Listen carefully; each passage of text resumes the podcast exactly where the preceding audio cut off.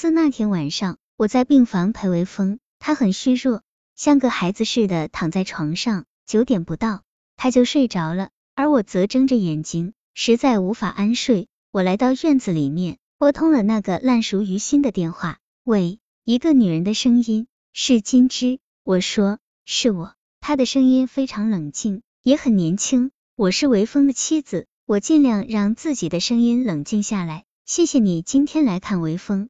他不说话了，是震惊和措手不及。我打这个电话只是想最后证实那个女人是否就是他。你有什么事情吗？他终于有了回答，声音有着明显的故作镇静。我不明白一个人怎么会这样。这个时候他竟然问我有什么事情？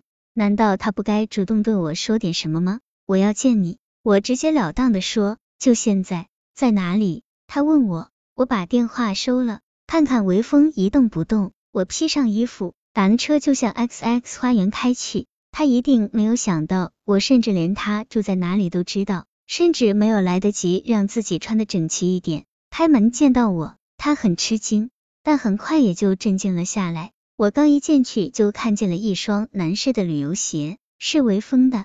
我还以为他已经把这双鞋扔了呢。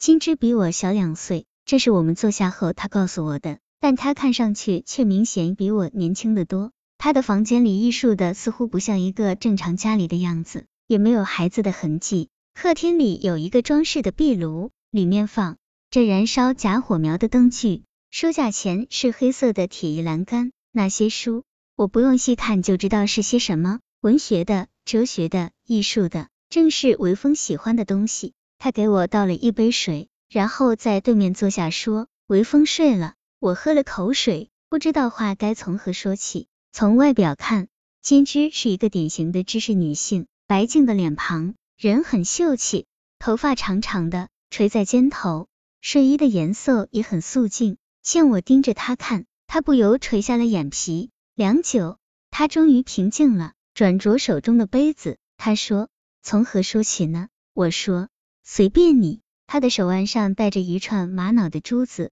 颜色很漂亮，鲜红色。他说这是微风送我的，我们相爱快两年了，我只接受过他送我的这个东西。我不知道他为什么要这样开头，但我的眼睛盯着那个手镯，同时在想微风是因为什么而送他这个东西的。我一直戴在身上，睡觉也不拿下来。金枝说，男人其实很看重这个，至少在我的感觉里是这样。我记得他曾经讲过给你送花的事情。你把花退掉，尽管他没有说什么，但心里特别不高兴。好像的确是这样。从那以后，韦风还给我送过什么吗？我已经想不起来。他竟然连这些都会讲给他，看来他知道我的事情一定很多很多了。